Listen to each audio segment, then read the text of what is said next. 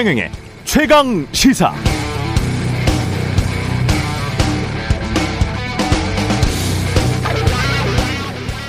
네, 우크라이나 국민들 입장에서 생각해 보면 정말 서러울 수밖에 없습니다. EU 회원국이 돼서 경제적으로 번영하고 싶다는 욕망은 당연한 것이고요. 또 북대서양 조약기구 나토에 가입해서 안전을 보장받고 싶다. 이것도 당연한 바람이었죠. 2019년에 아예 EU 회원국이 되고 나토에 가입하는 걸 우크라이나 헌법에 넣을 정도였습니다. 그러나 러시아의 푸틴, 우크라이나가 서방 진영에 편입되는 것을 원치 않고 있고 전쟁까지 불사하겠다고 하고 있습니다.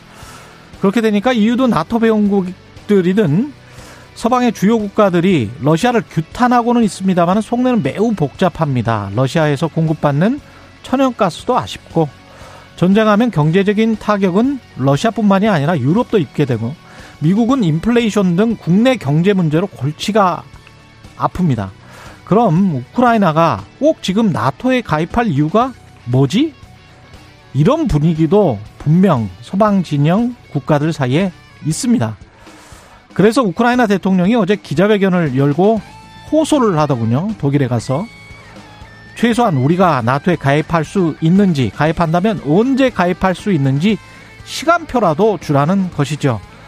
그러나 우크라이나의 짝사랑은 이번에도 짝사랑으로 끝날지도 모르겠습니다. 게다가 전쟁이라는 아픈 상처만 남긴 채 끝난다면 정말 우크라이나 국민들로서는 비통하고 억울한 노릇입니다. 그러나 국제 관계는 정말 냉정합니다. 상대방이 그 정도까지는 원치 않는데 눈치 없이 한쪽 편에 노골적으로 서버리면 나라의 재앙이 될 수 있는 것이죠. 우리 한국이 처한 상황도 비슷합니다.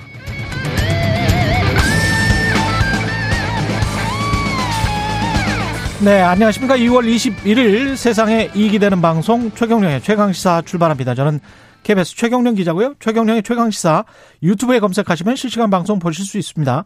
문자 참여는 짧은 문자 50원, 긴 문자 100원이 드는 샵9730 또는 유튜브에 의견 보내주시기 바랍니다.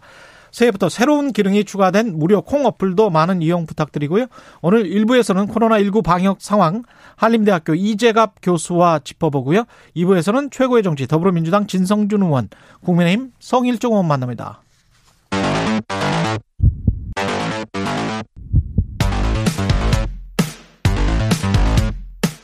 오늘 아침 가장 뜨거운 뉴스 뉴스 언박싱 네, 뉴스 언박싱 시작합니다. 민동기 기자 김민아 시사평론가 나오셨습니다. 안녕하십니까? 안녕하세요. 예. 어제가 일요일이었는데 안철수 후보가 이번에도 또 기자회견을 가졌습니다. 예, 지난번에도 일요일이었죠. 일요일이었습니다. 예. 그 윤석열 후보에게 야권 후보 단일화를 제안한 지 일주일 만에 다시 기자회견을 가졌는데요. 음. 자신의 길을 가겠다라고 얘기를 했습니다. 그러니까 단일화 제안을 철회하겠다는 뜻을 밝힌 건데 단일화가 성사되지 못한 책임은 제1야당인 국민의힘과 윤 후보에게 있다는 점을 분명하게 말씀드린다라고 얘기를 했고요. 안, 안철수 후보가 직접 후보 단일화를 제안을 했잖아요. 예. 안철수 후보 얘기는 아, 그러면 당연히 이제 후보가 직접을 대답하는 게 정치 상례인데 음. 윤석열 후보의 책임 있는 답변은 오지 않았다. 어제 이렇게 얘기를 했습니다. 예. 오늘 언론들 보도를 보니까 어, 왜 이제 안철수 후보가 이 단일화 제안을 철회했는가? 첫 번째는 국민의힘 쪽에서 시간 끌기 그리고 백기 투항 압박 이런 게 한 요인이 됐다라고 분석을 하고 있고요. 예. 두 번째는 모욕적 언사 등 이런 것들이 복합적으로 작용한 것이다. 왜냐하면 그동안 뭐 일주일 동안 뭐 안철수 후보가 뭐 자진 사퇴할 거라는 얘기도 계속 나왔었고 그리고 흘린 거죠 어떻게 그렇죠. 보면. 예. 경기도지사설을 뭐 제안을 했다. 뭐 이런 여러 가지 얘기들이 나온 적이 있거든요. 예. 이런 부분들이 아마 복합적으로 작용한 것 같다라는 분석을 하고 있고 어. 특히 이준석 국민의힘 대표가 어제 그 단일화 협상 제안 철회를 하기 전에 KBS 1호 진단과 인터뷰를 가졌거든요. 예. 거기서 대담을 했는데 안철수 후보가 고인의 뜻을 존중해 완주하겠다 이런 의사를 밝힌 것에 대해서 어, 이준석 대표가 이렇게 얘기를 합니다. 고인이 갑자기 불시에 돌아가셨는데 유지를 어디서 확인을 하느냐? 국민의당 유세차 버스 운전하는 분들은 돌아가기 전에 뭐 유서를 들어가기 전에. 예, 들어가기 전에 유서를 써놓고 가시나 이렇게 얘기를 했거든요. 그러니까 이 발언에 대해서 국민의당이 이 발언은 금도를 좀 넘어선 것 같다라고 상당히 격앙이 됐는데 그 이후에 이제 단일화 철회 제안 기자회견에 있었던 것으로 보입니다. 저도 일요진 날이 영상을 봤는데요. 아, 논리적으로는 뭐 그럴 듯하게 들릴 수 있을지 모르겠습니다만은 이 감성적으로는 해서는 안 될 말을 지금 한 것 같아요. 예. 정치는 국민의 예. 이제 감정을 잘 알아야 되고 음. 그 정서에 맞는 얘기를 해야 되죠. 이준석 예. 대표 말은 무슨 말을 하는 건지 잘 납득이 안 됩니다. 예. 뭐 그런 얘기를 합니까? 이런 얘기는 특히 방송에 나와서 음. 이렇게 할 얘기는 아니었다고 생각을 하고요. 근데 예. 이 말이 뭐 안철수 후보의 직접적인 어떤 단일화 결렬 선언에 어, 어떤 직접적인 원인이냐 그건 잘 모르겠어요. 왜냐하면은 이제 국민의힘 쪽에서는 황당하다고 자꾸 주장을 합니다. 언론에 대고. 왜냐하면 그 이전까지 어쨌든 어, 안철수 후보하고 그다음에 그 안철수 후보의 측근들하고 여러모로 이제 단일화 관련된 협상을 쭉 해왔는데 그 과정에서 이렇게 안철수 후보가 갑작스럽게 기자회견을 할 거라는 거를 예상을 하지 못했고 심지어 이제 그 일요일 날 아침에 이제 윤석열 후보랑 통화도 했다는 거잖아요. 윤석열 후보가 한번 만나자 그랬는데 안철수 후보가 아, 후보가 만나기 전에 실무진부터 대화해야 되는 거 아니냐 이제 이렇게 얘기를 했다는 거예요. 그래서 아 뭔가 그래도 실무진하고 얘기를 해가지고 아, 뭐 협상을 하자는 얘기구나 이렇게 받아들였는데 갑자기 이제 기자회견을 했다. 그래서 국민의힘은 그 배경에 그럼 그 이제 요 일주일이 지나는 와중에 뭐 다른 원인이 있어서 뭐 이렇게 주장하는 거 아니냐 이런 의심을 또 하는 것 같아요. 언론에 이런저런 얘기 하는 거 같아서. 근데 그 통화 내용이 그렇 그러했다라는 것도 국민의힘 관계자로부터 나온 내용이기 그렇죠? 때문에 우리가 그렇죠. 그것만 가지고는 전체 맥락을 해석하기가 좀 힘듭니다. 그래서 있습니다. 예. 그래서 국민의힘이 이런저런 얘기를 하는 게 음. 결과적으로 안철수 후보의 제안이나 이런 여러 가지 생각이나 이런 것들을 사실은 제대로 받아들이지 않고 있다라는 걸 오히려 방증하고 있는 거죠. 왜냐하면 네. 어쨌든 안철수 후보 입장에서는 제안한 건 분명히 이 내용이 있지 않습니까? 여론조사를 음. 통한 단일화를 하자.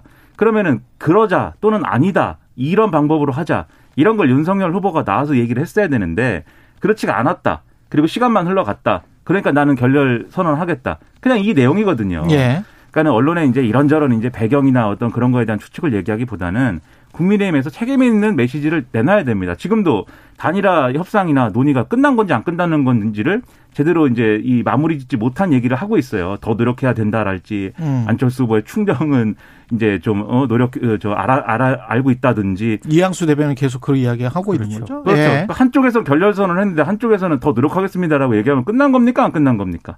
선거 끝날 때까지 안 끝난 걸로 만들고 싶은 그런 분위기인데 음. 제가 볼 때 이거 유권자들이 좀 혼란스럽고 오히려 단일화가 지금 성사되든 안 되든 여론조사 지지율이나 이런 흐름에 큰 영향 지금의 구도에서 큰 변화가 있을까 싶기도 한 부분도 있거든요. 음. 계속 이렇게 가기보다 명확하게 정리를 하는 게 필요해 보입니다. 근데 이제 객관적인 양 또는 뭐 평론가인 것처럼 이야기를 하면서 당 관계자가 익명으로 이야기를 하고 그거를 그게 이제 현재 상황인 것처럼 그대로 보도하는 행태 때문에도 안철수 후보가 조금 좀 힘들어 했을 수도 있겠다 그런 생각은 그러니까 들더라고요. 그러니까 야권 단일화에 네. 대해서 국민의힘 내부에서 분명히 다른 기류가 있습니다. 다른 기류가 있고 굉장히 많은 말들이 나오는데 그렇습니다. 그게 마치 객관적인 판세고 객관적으로 국민들이 다 그렇게 생각하는 것처럼 그냥 수동형으로 우리 언론 기사의 가장 큰 문제가 수동형으로 쓰는 거예요. 그래서 국민의힘 관계자가 그렇게 말을 했다. 그런 뉘앙스를 비쳤다.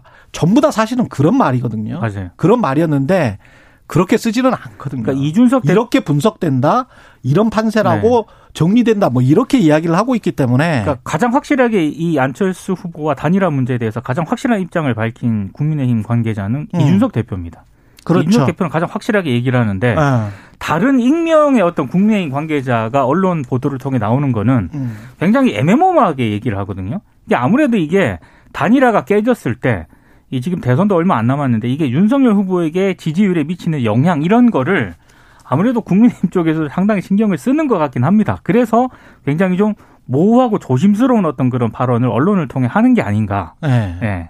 네. 경기지사나 뭐 이런 거는 국민의힘 쪽에서 나온 걸로밖에 볼 수가 없기 때문에 그러면 이게 떠보기 같은 거잖아요. 뭐 떠보기라기보다는 사실 예.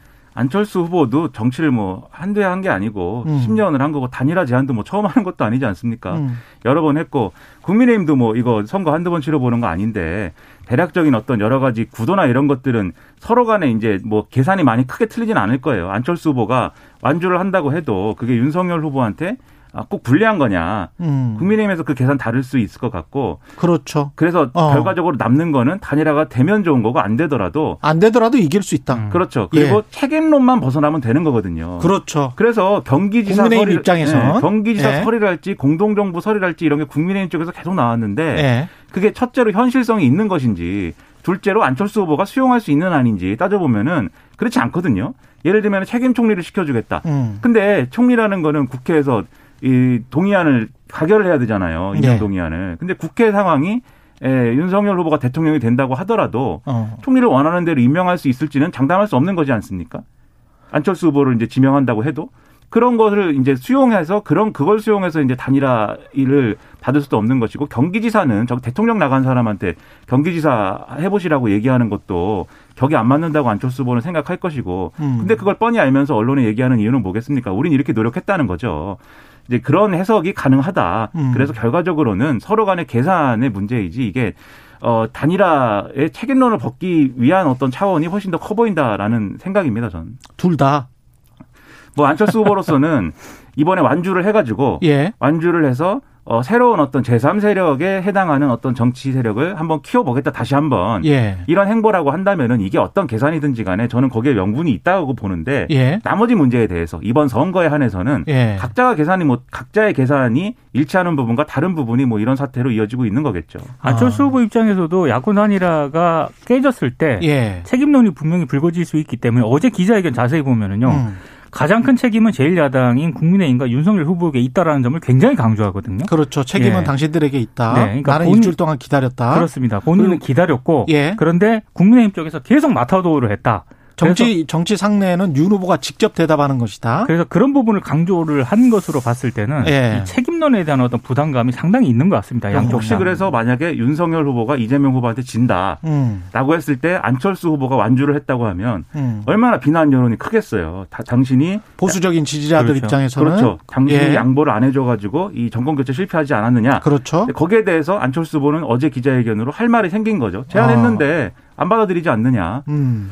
그런 차원이 컸던 거 아니냐. 왜냐하면 기자회견을 제가 실시간으로 보는데 음. 롤러코스터 타는 것 같아서 왜냐하면 기자회견 하기 전에 이 예고가 안 됐거든요. 내용이 내용과 예. 일정이. 예. 그래서 이게 사퇴를 하겠다는 기자회견인지 아니면 완주를 끝까지 하겠다는 기자회견인지 상당히 궁금했는데 아. 서설이 굉장히 길었습니다. 지금까지 단일화 제안한 어떤 과정이랄지 윤석열 후보가 답을 안 한 거에 대한 어떤 원망이랄지 이런 게 굉장히 길어서 어떤 부분을 들으면 아 곧 그러면 어 나는 레이스를 그만둔다라는 얘기로 이어질 것 같기도 하고 또 어떤 부분 들으면 완주한다는 얘기일 것 같기도 하고 좀 헷갈렸는데 뒤에 가니까 이제 확실하게 이제 완주한다는 얘기로 돼서 좀 다행이긴 했습니다만 어쨌든 뭐 기자들은 많이 고생을 했겠죠 일요일 날. 예. 알겠습니다. 이재명 후보 관련해서는 별다른 소식 없나요? 유세전입니까? 이재명, 윤석열, 심상정 주말 유세전? 네. 예. 이재명 후보는 몇 가지 이제 포인트가 있는데 음. 본인은 프로고 윤석열 후보는 아마추어다 이런 좀 프레임을 좀 강조를 했습니다. 음. 특히 이제 아마추어가 국가 경영을 맡으면 나라가 망한다. 국정은 연습하는 자리가 아니다. 예. 국정은 실력이 있어야 한다. 이런 점을 강조를 했고요. 아무래도 그런 부분에 있어서는 본인이 윤석열 후보보다 우위에 있다 이런 점을 강조한 것으로 보이고 다만 문재인 정부 방역 정책 있지 않습니까? 예. 여기에 대해서는 상당히 좀 비판을 했는데요. 3월 10일이 되면 불필요한 과잉 방역을 중단을 하고 부스터샷을 맞은 분들에 대해서는 밤 12시까지 자유롭게 영업하게 하겠다. 음. 사실상의 정부의 방역 대책에 반기를 드는 그런 모양새고요. 아, 특히 이제 주말 동안에 이재명 후보가 언론의 주목을 많이 받았던 것은 어, 퍼포먼스가 좀 있었습니다. 일단 그 격파 이런 시범도 선보였고 어, 수원 유세에서는 태권도복을 입고 이제 송판 격파 퍼포먼스를 선보였거든요. 아마 이런 부분들에 대해서는 좀 어, 윤석열 후보가 어퍼컷 세리머니를 하잖아요. 예. 그게 이제 언론에 많이 주목을 받으니까 이재명 후보는 격파 세리머니로 좀 대응을 한 게 아니냐 이런 언론들의 분석이 나오고 있습니다. 점점 이제 유세가 좀 프로레슬링이랑 비슷해지는 것 같아요. 어떤 제목을 이렇게 달았더라고요. 점점 예능화되어 간다 예. 유세가. 네. 어. 뭐 재미 재미있는 어. 부분이죠. 근데 이제 유권자들이 볼 때는 좀 더 이제 재밌을 만한 부분이 윤석열 후보가 엇벚컷하고 이렇게 했을 때 예. 민주당의 뭐 진성준 의원이라든가 그게 그런 어 제스처가 상당히 문제가 있다라고 비판을 많이 했거든요. 예. 근데 그런 얘기가 나오고 나서 이제 이재명 후보가 발차기를 하고 이제 태권도 도복까지 입고 나와서 네, 정권 지르기를 하고 예. 이런 거를 볼 때 역시 이제 화제가 되는 게 중요하다. 그런 아. 게 사진이 많이 나오고 기사가 예. 많이 나오고 그런 걸 노린 게 아닐까 하는데 저는 액션이나 제스처는 어쨌든 퍼포먼스니까 이제 뭐 재밌는 장면이다라고 보면 될 것 같은데 이 두 후보의 어떤 발언 수위나 이런 게 서로를 향해서 계속 이제 계속 높아지고 있어서 음. 그게 우려가 되더라고요. 그래서 윤석열 후보는 계속 뭐 이런 뭐 586 군벌 얘기도 하고 무슨 뭐 여러 가지 이제 주장을 했지만 좌파 혁명을 공유하는 사람들의 비즈니스 공동체 네, 네. 그런 얘기를 네. 하고 있는데 이런 얘기 할 때 이재명 후보는 뭐 그런 얘기들을 오히려 국민들이 국민들을 분열시키고 예. 이게 좋지 않은 그런 접근이다라고 하면서 사실은 미래와 민생에 대해서 나는 얘기하겠다 이런 메시지가 훨씬 좋을 것 같은데 예. 윤석열 후보한테 뭐 뭐 바보라고도 했고 네. 사실상 네. 뭐 이런 좀 어 주로 뭐 검찰 공화국 그다음에 어떤 뭐 정치 보복 뭐 이런 걸로 많이 접근을 하거든요. 유세에서 음. 나오는 여러 가지 발언 중에. 예. 물론 발언을 굉장히 여러 가지를 하는 것 중에 보도가 되는 게 그런 것입니다만. 그렇죠. 어쨌든 그런 차원에서 좀 메시지를 좀더 어. 이렇게 좀 생산적인 방향으로 갖고 갈 필요가 있지 않느냐 이런 생각이 좀 듭니다.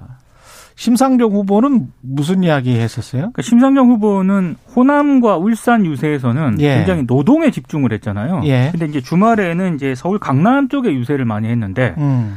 여성 부 이 공약 부분을 많이 좀 언급을 했습니다. 이번 예. 대선은 여성을 공격하는 대선이 되고 있다라고 비판을 했고 아. 특히 여성 가족부 폐지를 윤석열 국민의힘 후보가 공약을 했는데 음. 이건 혐오의 기초에서 대통령이 되겠다는 굉장히 나쁜 후보다 이렇게 강하게 비판을 했고요. 그러면서도 또 이재명 후보도 비판을 하고 이재명 후보를 예. 향해서는 안희정, 오고돈, 박원순 이분들이 권력 이용해 성폭력을 저질고 있을 때 대체 민주당은 뭘 했느냐? 민주당 뭐 했냐? 이렇게 좀 나를 세웠습니다. 어제 또 그 강남역 인근 유세에서 심상정 후보가 이 얘기를 했는데 예. 강남역은 대, 부분 아시겠지만 2016년 음. 한 남성이 노래방 화장실에서 한 여성을 살해한 사건이 그, 벌어진 그렇죠, 곳이거든요. 그렇죠. 예. 그래서 이제 그런 부분을 상징해서 유세를 좀 집중을 한 것으로 보입니다. 윤석열 후보의 발언들이 조금 덜 소개가 된 것 같은데 경남 김해 유세에서는 김대중 대통령의 철학과 노무현 대통령의 원칙이 100분의 1이라도 있다면 이 민주당 정권이 아, 국민을 무시하는 이런 오만과 부패를 일상화할 수 있겠나? 그러니까 이 발언을 아. 두고도 언론들의 해석이 좀 있더라고요. 그러네요. 그러니까 지금 문재인 대통령이 지지율이 좀 높게 나오잖아요. 그렇죠. 근데 문재인 대통령을 지지를 하지만 어. 민주당하고 이재명 후보를 지지하지 않는 층들이 분명히 있습니다. 그래서 이 층들을 겨냥한 어떤 아. 어떤 갈라치기 전략 아니냐 이런 또 해석이 있습니다. 예. 네. 그런 이제 그런 이제 합리적인 어떤 이 차원의 어떤 이른바 이제 진보가 있다. 이제 윤석열 후보는 이렇게 전제하는 것이고, 음. 그 다음에 비합리적인 어떤 진보의 핵심이 문재인 정권의 어떤 그 핵심들이다. 이렇게 규정을 하는 거예요. 예. 그래서 그 합리적인 진보까지 포함해가지고 내가 압도적인 정권 교체를 하겠다. 이 주장 계속 해왔는데, 예. 그런데 이제 이런 메시지라고 하면은 이런 메시지에 집중하겠다고 하면은 그 전에 메시지, 예를 들면 뭐 파시스트다, 무슨 뭐 공산주의자다.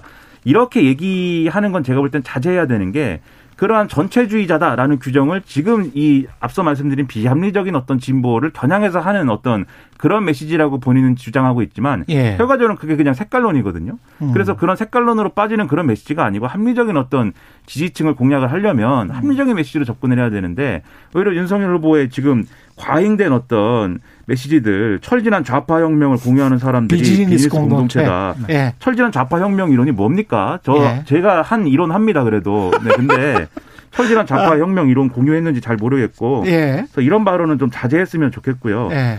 그리고 어 이런 이제 어이 노무현 전 대통령, 김대중 전 대통령을 어. 계속 그분들은 이제 훌륭한 어떤 이 지도자였고 지금의 민주당 그렇지 않다 이렇게 좀 나누고 있는데 사실 김대중 정권, 노무현 정권에서 그때는 또 엄청나게 그렇게 네. 이야기했죠. 그렇죠. 어떻게 네. 했습니까 그때? 그러니까 그런 역사를 공유하고 이어 갖고 오는 정당 좌파 빨갱이 더한 이야기도 더 많이 했죠. 그렇습니다. 네. 그때 분명히 그렇게 얘기했던 거에 대해서는 그러면 어떻게 생각하는지도 궁금하고 음. 여러모로 의문이 많은 그런 이제 유세 방식입니다. 지금 뭐 그 어떤 룰이 있어서 뭐 이렇게 복싱을 하면 권투 그로브를 끼고 하면서 상대방의 눈은 찌르지 마. 뭐, 뭐 이런 거 있잖아요. 예? 그 엘보우로 예? 네. 가격하지 마. 뭐 이런 거 팔꿈치 가격 안 돼. 뭐 이런 게 있지 않습니까? 네. 근데 막 눈 찌르고 막 코 파고 뭐 이러는 것 같아요 지금. 제가 볼 때는 그 수준도 아니고 막 장풍 쏩니다 지금. 막 장풍 쏘고 막 용건 선풍각 나오고 난리가 예, 났습니다. 지금. 이재명 후보, 윤석열 후보도 이 오늘부터 사실은 법정 토론이기 때문에 이제 좀 자제 자제했으면 좋겠어요. 보는 사람들도 피곤해요. 근데 오늘 네. 그렇죠. 오늘 저녁에 있을 네. 이 TV 토론 있지 않습니까? 음. 상당히 뜨거울 것 같습니다. 오늘 오늘은 또 경제 토론이고 그 다음에는 이제 정치 사회 이렇게 세번 네. 토론인데 예 추경 관련해서는 여당이 단독 처리를 했죠. 지난 19일 새벽에 예. 예결위에서 단독 처리를 했고요. 어, 오늘 그 본회의에서 이 수정된 추경안 처리를 민주당은 마무리 짓겠다 이런 계획인데 예결위 전체 회의에서 추경안을 통과시킨 내용은요. 그 소상공인 320만 명에게 300만 원씩 방역 지금을 어, 방역 지원금을 지급하는 이런 내용입니다. 그러니까 14조 원 규모의 추경안을 안건 상정을 해서 이제 4분 만에 처리를 했는데 국민의힘은 이건 원천 무효다라고 주장을 하고 있습니다. 야당과 협의가 없었고 민주당의 음. 속도전은 이른바 매표 추경이다라고 지금 비판을 하고 있는데요. 일단 민주당은 국회법에 따랐다. 국회법에 이 50조를 보면은요. 위원장에 속하지 않은 교섭단체 간사가 그러니까 위원장이 의사진행 거부할 경우에는 직무를 대리할 수 있다 이렇게 규정이 되어 있거든요. 그러니까 이거에 따른 것이기 때문에 별 문제가 없다라는 그런 내용인데 오늘 뭐 일단 여야가 만나서 한 번 더 최대한 협상을 하겠다라는 입장입니다만 민주당은 진전이 없으면은 본회의에서 처리하겠다 이런 입장입니다. 음. 그러니까 이게 국민의힘의 주장은 지금 1인당 뭐 300만 원씩 방역 지원금 지급하는 걸로는 부족하다. 1000만 원씩 돼야 된다. 그렇게 찔끔찔끔 이렇게 돈 주겠다는 거는 일종의 매표성 뭐 그런 추경밖에 안 된다. 이렇게 주장을 하고 있는 거죠. 예. 그 앞서 말씀하신 절차적인 어떤 문제 제기에 그 내용적인 문제 제기 같이 이제 들어있는 건데 근데 그게 그럼 실천적으로는 그냥 추경 처리를 안 하고 이 정부하고 지금 여당하고 충돌하는 국면만 이제 좀 어, 방치하는 상황이 될 수 있기 때문에 그게 이제 책임지는 자세냐 이런 거에 대한 의문은 있어요. 음. 예를 들면 지금 추경 처리하더라도 차기 정권에서 그러면은 추가로 또 하는 방식을 합의하는 걸로 지금 일단 추경 처리하는 방안도 있는데 근데 이게 이 부분에 있어서 당, 당이 하는 말이랑 후보가 하는 얘기가 조금 다른 부분은 음. 오늘 본회의를 좀 지켜봐야 될 필요가 있는 게 윤석열 후보가 유세를 하면서는 어쨌든 그렇지만 자영업자들이 좀 이렇게 지원금을 받아야 될 필요가 있기 때문에 지금 힘들기 때문에 그렇죠. 네, 추경 예. 처리는 좀 어, 전향적으로 판단할 수 있다고 얘기를 한 부분이 있어서 제가 볼 때 이 부분에 대해서 어쨌든 여야가 협력적으로 처리를 하면 그거 자체가 이제 이 두 후보 모두에게 도움이 되는 그런 상황이 되지 않을까 좀 생각합니다. 예. 이번 대선이 또 특징이 녹취록 대선이잖아요. 지난 주말에도 이제 녹취록이 뭐가 나왔어요. 예. 그러니까 우상호 민주당 선거대책위원회 총괄선대본부장이 기자회견을 열었거든요.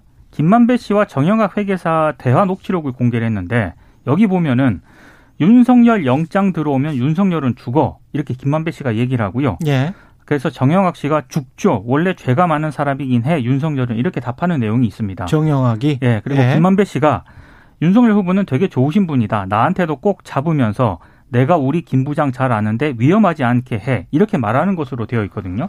그러니까 이 녹취록을 근거로 아. 민주당은 윤석열 후보가 김만배 씨를 도와준 것이 드러나지 않게 하라는 취지로 말한 것이다. 윤석열 후보야말로 대장동 비리에 뒷배를 봐준 일종의 좀 흑기사다 이렇게 주장을 했습니다. 그건 잘 모르겠는데 상가집에서 그냥 한 번 본 사이다 이거는 아닌 것 같은데 그러니까, 이 말에 따르면 그러니까 이제 이 말이 과장되지 않았다면 그러니까 과장됐다라고 예. 하는 게 국민의힘 쪽의 주장이고요. 예. 어 그리고 지금 관련해서 주말 동안에 또 하나 보도가 하나 있었거든요. 음. 천화동의 1호 소유 실소유주인 그분이 있지 않습니까? 예. 그분이 이재명 후보가 아니라 현직 대법관이라는 정황이 담긴 언론 보도. 한국일보 보도. 한국일보가 네. 보도를 했는데 이 부분과 관련해서도 민주당이 상당히 좀 강하게 좀 공세를 이어가는 그런 모양새고요.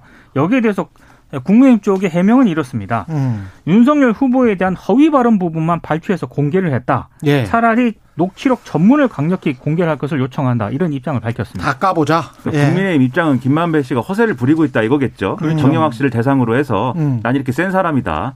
나는 아무도 못 건든다. 뭐 이런 얘기를 하고 있는 거 아니냐라는 거고 더불어민주당은 그게 아니고 실체적인 음. 어떤 진실이 있는 걸 가지고 얘기를 하고 있는 거다. 예를 들면은 저축은행 뭐 대출을 봐주는 수사를 했다든지 부친 뭐 예, 집을 사줬다든지 뭐 예. 뭐 이런 거 있지 않습니까? 예. 그런 얘기를 하는 건데 남은 2주 사준 것 같다. 그렇죠. 예. 남은 2주 동안 이제 뭐 이게 사실 확인은 안 될 것 같고 결국 음. 유권자 각자가 이제 판단하는 수밖에 없을 것 같고 그분은 이게 이제 그분에 대해서는 이게 그, 이 녹취록에 나오는 그분, 천화동인 1호의 실소유주, 즉 돈이 어디로 갔는 거냐는 이 측면에서는 이게 중요한 문제일 수 있는데, 음. 국민의힘이 계속 이제 주장하고 싶은 거는 결국 이 사업의 설계를 이제 이재명 후보가 했기 때문에 음. 그거의 배임 여부나 이런 것들을 묻고 싶어 하는 거거든요. 그렇죠. 그래서 이 그분에 대한 거는 어쨌든 예, 윤석열 후보랄지 국민의힘들이 계속 그분은 이재명 후보이다라고 주장해온 거에 대한 어떤 그 문제가 있는 주장을 한 거지만 음. 본질적인 어떤 판단에 있어서는 또 이 그분이 누구냐 여부가 그렇게 또 크게 중요한 건 아닌 것 같아서 예. 그런 부분들을 또 현명하게 유권자들이 판단할 필요가 음. 있어 보입니다. 뉴스 언박싱 민동기 기자 김민아 시사평론가였습니다. 고맙습니다. 고맙습니다. KBS 일라디오 최경영의 최강시사 듣고 계신 지금 시각 7시 45분입니다.